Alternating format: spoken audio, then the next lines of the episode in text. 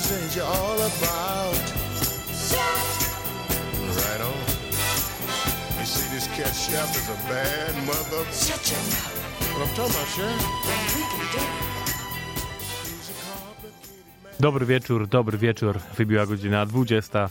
A to oznacza czas na dobry groove w Radio Campus z audycją What Funk i warszawskim funkiem. Dzisiaj będzie bardzo jazzowa funkowa audycja, a to dlatego, że świętujemy 50-lecie dla mnie jednej z ważniejszych płyt w ogóle, czyli Headhunters Herbiego Hancocka, która dokładnie wczoraj miała swoje 50. jubileusz wydania. Ale zaczynamy z smutną wiadomością, bo dopiero dzisiaj się dowiedziałem, że zmarł Richard Roundtree. To jest aktor, którego możecie bardzo dobrze znać właśnie z filmu Shaft, którego soundtrack przed chwilą słyszeliśmy w wykonaniu Isaaca Hayesa. Richard Roundtree, no oczywiście poza tym zagrał Shafta, czyli najbardziej kultową postać Black Exploitation, który zapoczątkował tak naprawdę cały ruch kina Black Exploitation.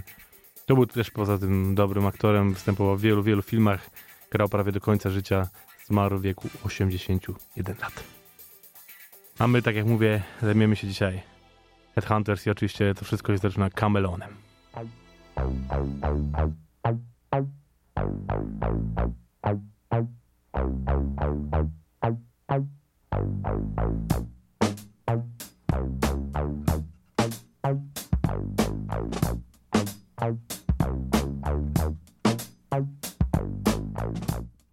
To jest niebywałe, jak ten bas cały czas buja. A to jest tylko po prostu cztery dźwięki na krzyż, które Herbie Hancock grał na syncie. I więcej nie trzeba. ale potem oczywiście cały zespół wchodzi. I dzisiaj pomyślałem sobie, że w ramach świętowania tego yy, niech wypowie się sam Herbie Hancock, jak to się wszystko zaczęło z tym całym funkiem w jego karierze. A zrobi to za sprawą swojej autobiografii, którą mam przed sobą, którą możecie kupić w Polsce. Jest to autobiografia, którą napisał razem z, z Lizą Dickey. Już wam mówię, kto to tłumaczył w tłumaczeniu Katarzyny Gawęskiej.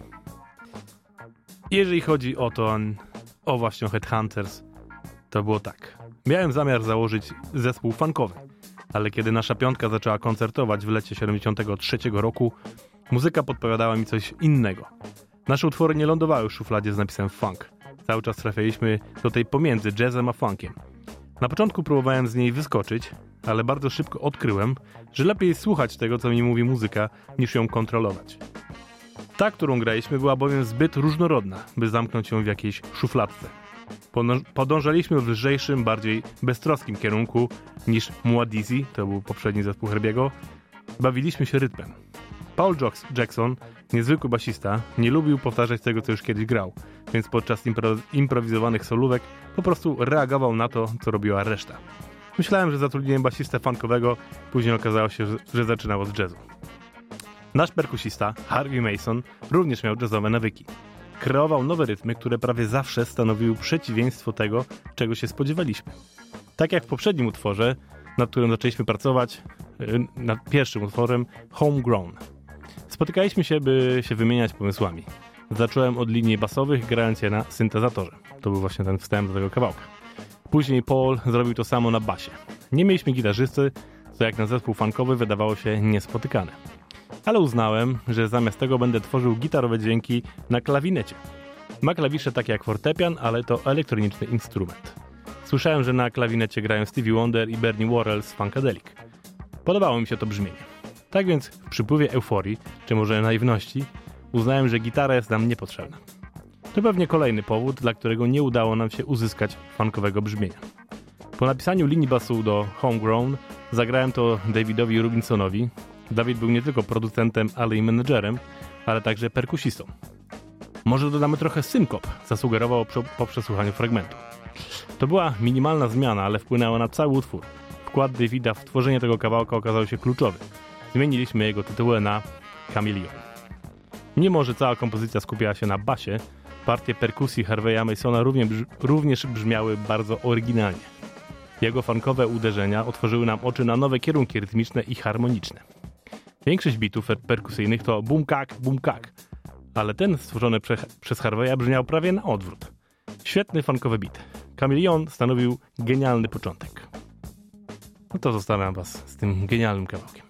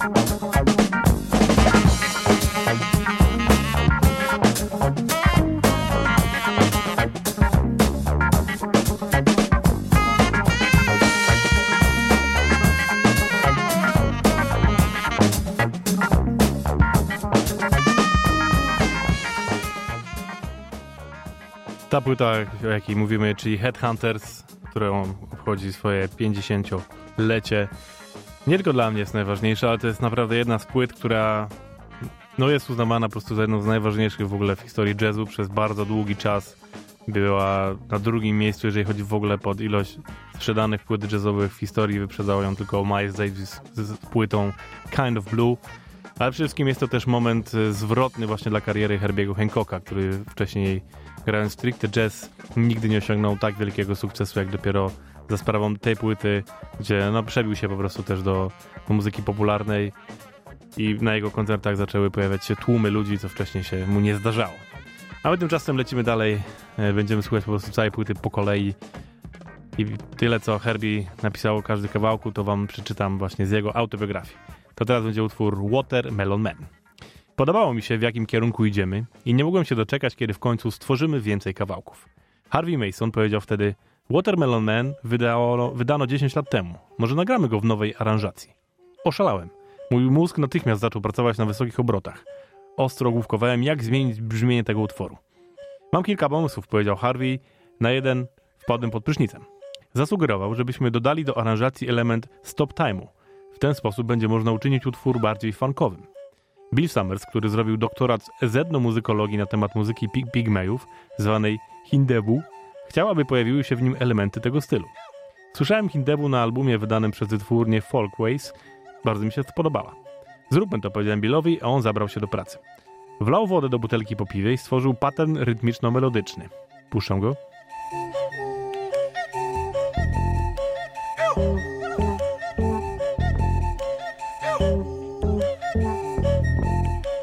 Śpiewając i dmuchając w szyjkę butelki. To brzmiało bardzo fajnie i nie przypominało nagrania Folkways. Świadczyło to o, ta, o kreatywności Billa. Następnie poszedł o krok dalej. Dodał kontrapunkt do tego paternu, używając głosu i tej samej butelki. Tak powstało intro nowej wersji Watermelon Man. To tyle, jeżeli chodzi o autobiografię, a Watermelon Man jest utworem, który pojawił się na pierwszej płycie Herbiego solowej z 62 roku, Taken Off. No i to jest utwór, który też y, przez bardzo, bardzo długi czas był utworem, który płacił wszystkie jego rachunki, więc on mógł sobie pozwolić na, na eksperymenty różne, różniste, chociażby tak jak w przypadku właśnie Headhunters, bo ten utwór po prostu cały czas był tak popularny, że się dobrze sprzedawał i on zżył stantiemów z tego utworu, można śmiało powiedzieć. Zresztą mówi tu o tym wielokrotnie. No to słuchajmy Watermelon Man.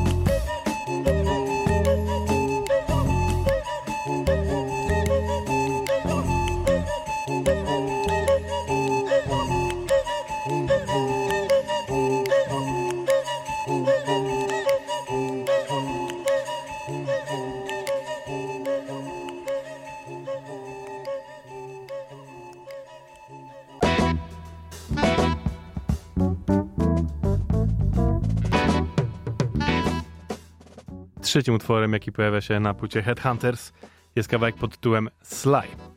Jest to ukłon w stronę Sly'a Stone'a i jego zespołu Sly and the Family Stone, ponieważ to on zainspirował w ogóle Herbiego do tego, żeby zająć się funkiem. Nie ma tutaj o, w autobiografii Herbiego o tym konkretnie utworze, ale jest dużo o samym Sly'u, więc przeczytam wam fragment, który jest właśnie opowiada o tym, jak Herbie w ogóle wpadł na to, żeby grać funk. Działo się to latach, kiedy jego zespół poprzedni, czyli Muadisi, o którym już tu wspominaliśmy, zaczął się sypać, bo chłopaki chcieli więcej pieniędzy, ale muzyka, którą grali, niestety tych pieniędzy nie zarabiała.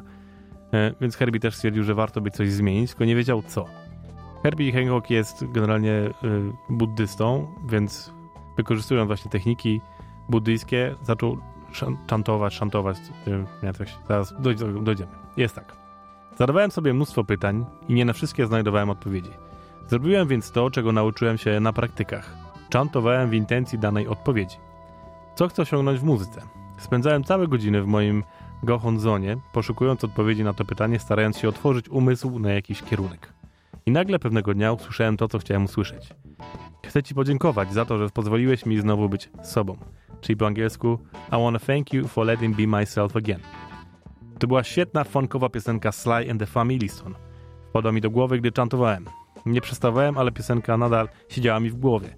Wtedy nagle zobaczyłem obraz. Siedziałem z zespołem Sly Stone'a i grałem z nim funk. Ta wizja była wspaniała.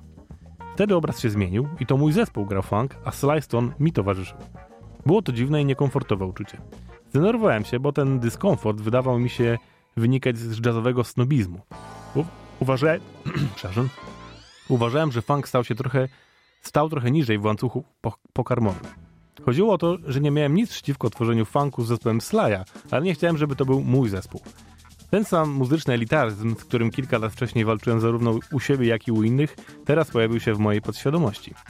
Podobnie, podobnie jak przed laty przy okazji Watermelon Man, postanowiłem zadać sobie kilka podstawowych pytań. Czy z muzyką funkową było coś nie tak? Nie. Czy gorzej było grać funk z moim, a nie z czyimś zespołem? Nie. Więc dlaczego nie podobał mi się ten pomysł? Słuchałem bardzo dużo muzyki funkowej, łącznie z utworami Sly'a Stone'a. Funk był powiązany z jazzem oraz z czarnymi. Musiałem się zmierzyć z własnymi uprzedzeniami, albo jak się mówi w buddyzmie, ze swoim negatywizmem i zwyciężyć. W tamtej chwili wiedziałem już, co muszę zrobić. Postanowiłem założyć zespół funkowy. Więc stąd utwór na płycie pod tytułem Sly, który jest właśnie tributem dla Sly'a Stone'a.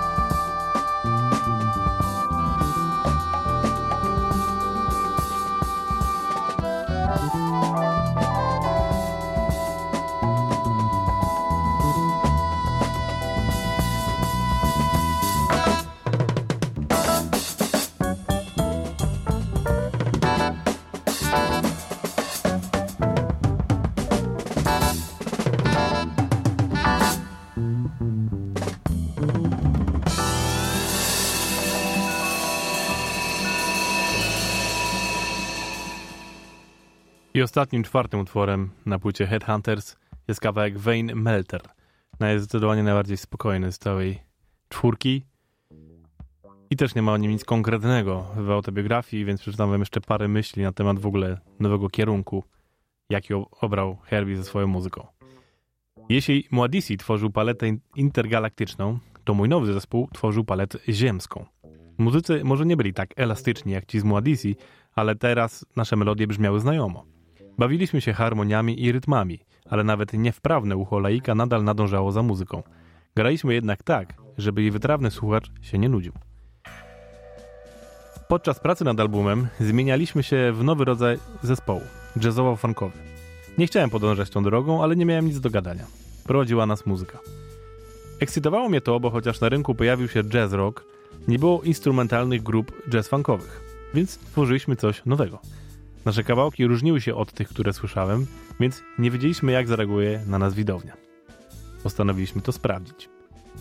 I tutaj kilka też uwag, że w przypadku zazwyczaj jest tak, że najpierw e, zespoły, zwłaszcza, e, że tam powiem, e, popowe, nagrywają płytę, a potem jadą na koncerty to promować. W przypadku tej płyty było na odwrót, czyli najpierw Herbie zebrał ekipę, zaczęli tworzyć nowe utwory i najpierw grali koncerty po San Francisco i Los Angeles, żeby sprawdzić w ogóle, czy to się ludziom podoba, taki nowe coś.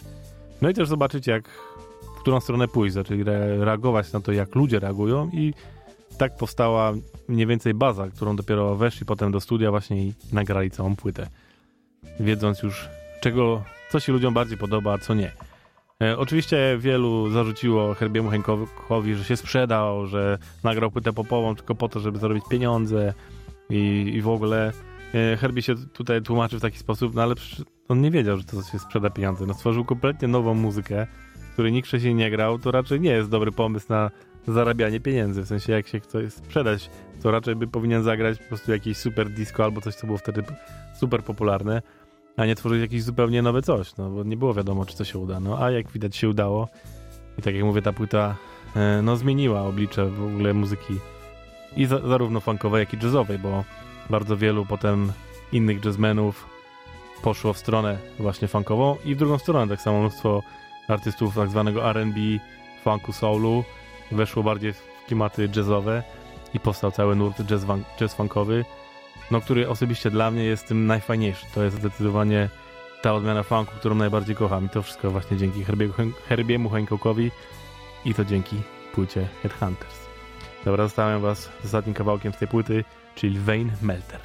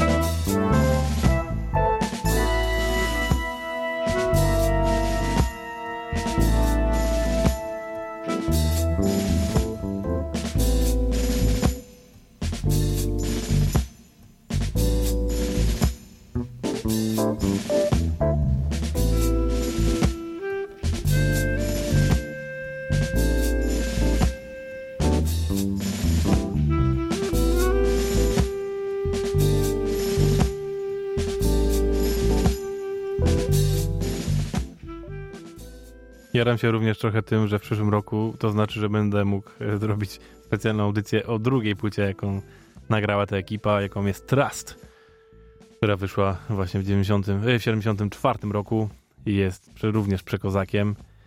I tam też są rzeczy wspaniałe. Jedyne, co się zmienia, to zmienia się perkusista, bo e, grający na tej płycie perkusista, Jezu, oczywiście zapomniałem, e, Harvey Mason niestety nagrał tylko płytę, już nie pojechał potem zespołem na, na trasę koncertową, e, więc poszukali nowego i tym nowym perkusistą był Mike Clark, który właśnie pojawia się już potem na drugiej płycie i tak już został z ekipą Headhunters, bo co ciekawe, mimo że Herbie Hancock potem poszedł dalej tworzyć kolejne nowe, ciekawe rzeczy, to zespół Headhunters postanowił grać dalej. Nagrali potem dwie płyty jeszcze, z czego jedna była też całkiem niezłym hitem. Był tam taki kawałek, jakim jest God Made Me Funky. Puszczałem go już też wielokrotnie w tej audycji. E, I zespół w ogóle Headhunters gra do dzisiaj. Już tylko pozostali Mike Clark e, na perkusji i Bill Summers. E, I oni we dwóch jako główny trzon klasycznego Headhunters grają cały czas. Zresztą są teraz właśnie w trasie koncertowej, gdzie świętują 50-lecie też albumu Headhunters i chyba jak jesteście w Nowym Jorku, to jutro właśnie zaczyna, jutro jest jakiś duży koncert z tej okazji właśnie tam. No niestety nie będzie na nim Herbiego Hancocka, no chyba, że będzie niespodzianka, ale nie spodziewam się niestety. Zresztą wydali też całkiem, puszczałem to dosłownie też miesiąc temu, wydali płytę live, nagraną całkiem niedawno, więc możecie posłuchać jak obecnie brzmi ekipa The Headhunters. No i tak jak mówiłem, to jest płyta, która no odbiła się szerokim echem, to mało powiedziane. To jest płyta, która no, zmieniła jazz, y, obeszła cały świat, wszyscy się za nią y, oszaleli. Nawet y, mocno się odbiła echem w polskiej muzyce rozrywkowej, jazzowej w tamtych lat i rozrywkowej zresztą też. Wielu muzyków, jak posłuchacie sobie właśnie tego polskiego funku z lat 70., to mnóstwo można w tym wyciągnąć właśnie tego naleciałości, że tak powiem, Herbiego Hancocka. Oj, bardzo, bardzo. Co drugi kawałek po prostu słychać, że jest mocno inspirowany jego twórczością. No a zresztą nawet y, orkiestra rozrywkowa y, pod, pod dyrekcją Henryka Debicha nagrała cover właśnie Camelona. No i posłuchajcie, jak to nam wyszło wtedy.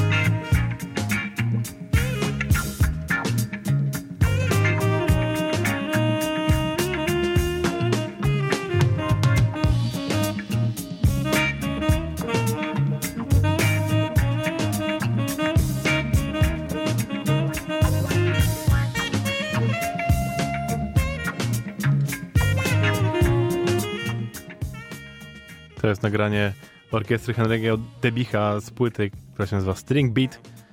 Jeden z polskich klasyków lat 70. właśnie takich jazzowo-funkowych. Co ciekawe jest tam też nagranie yy, właśnie kawałka z filmu Shaft, od którego zaczęliśmy dzisiejszą całą audycję. Więc jeżeli nie znacie, to zdecydowanie polecam. Znajdziecie ją na Spotify'u bez problemu.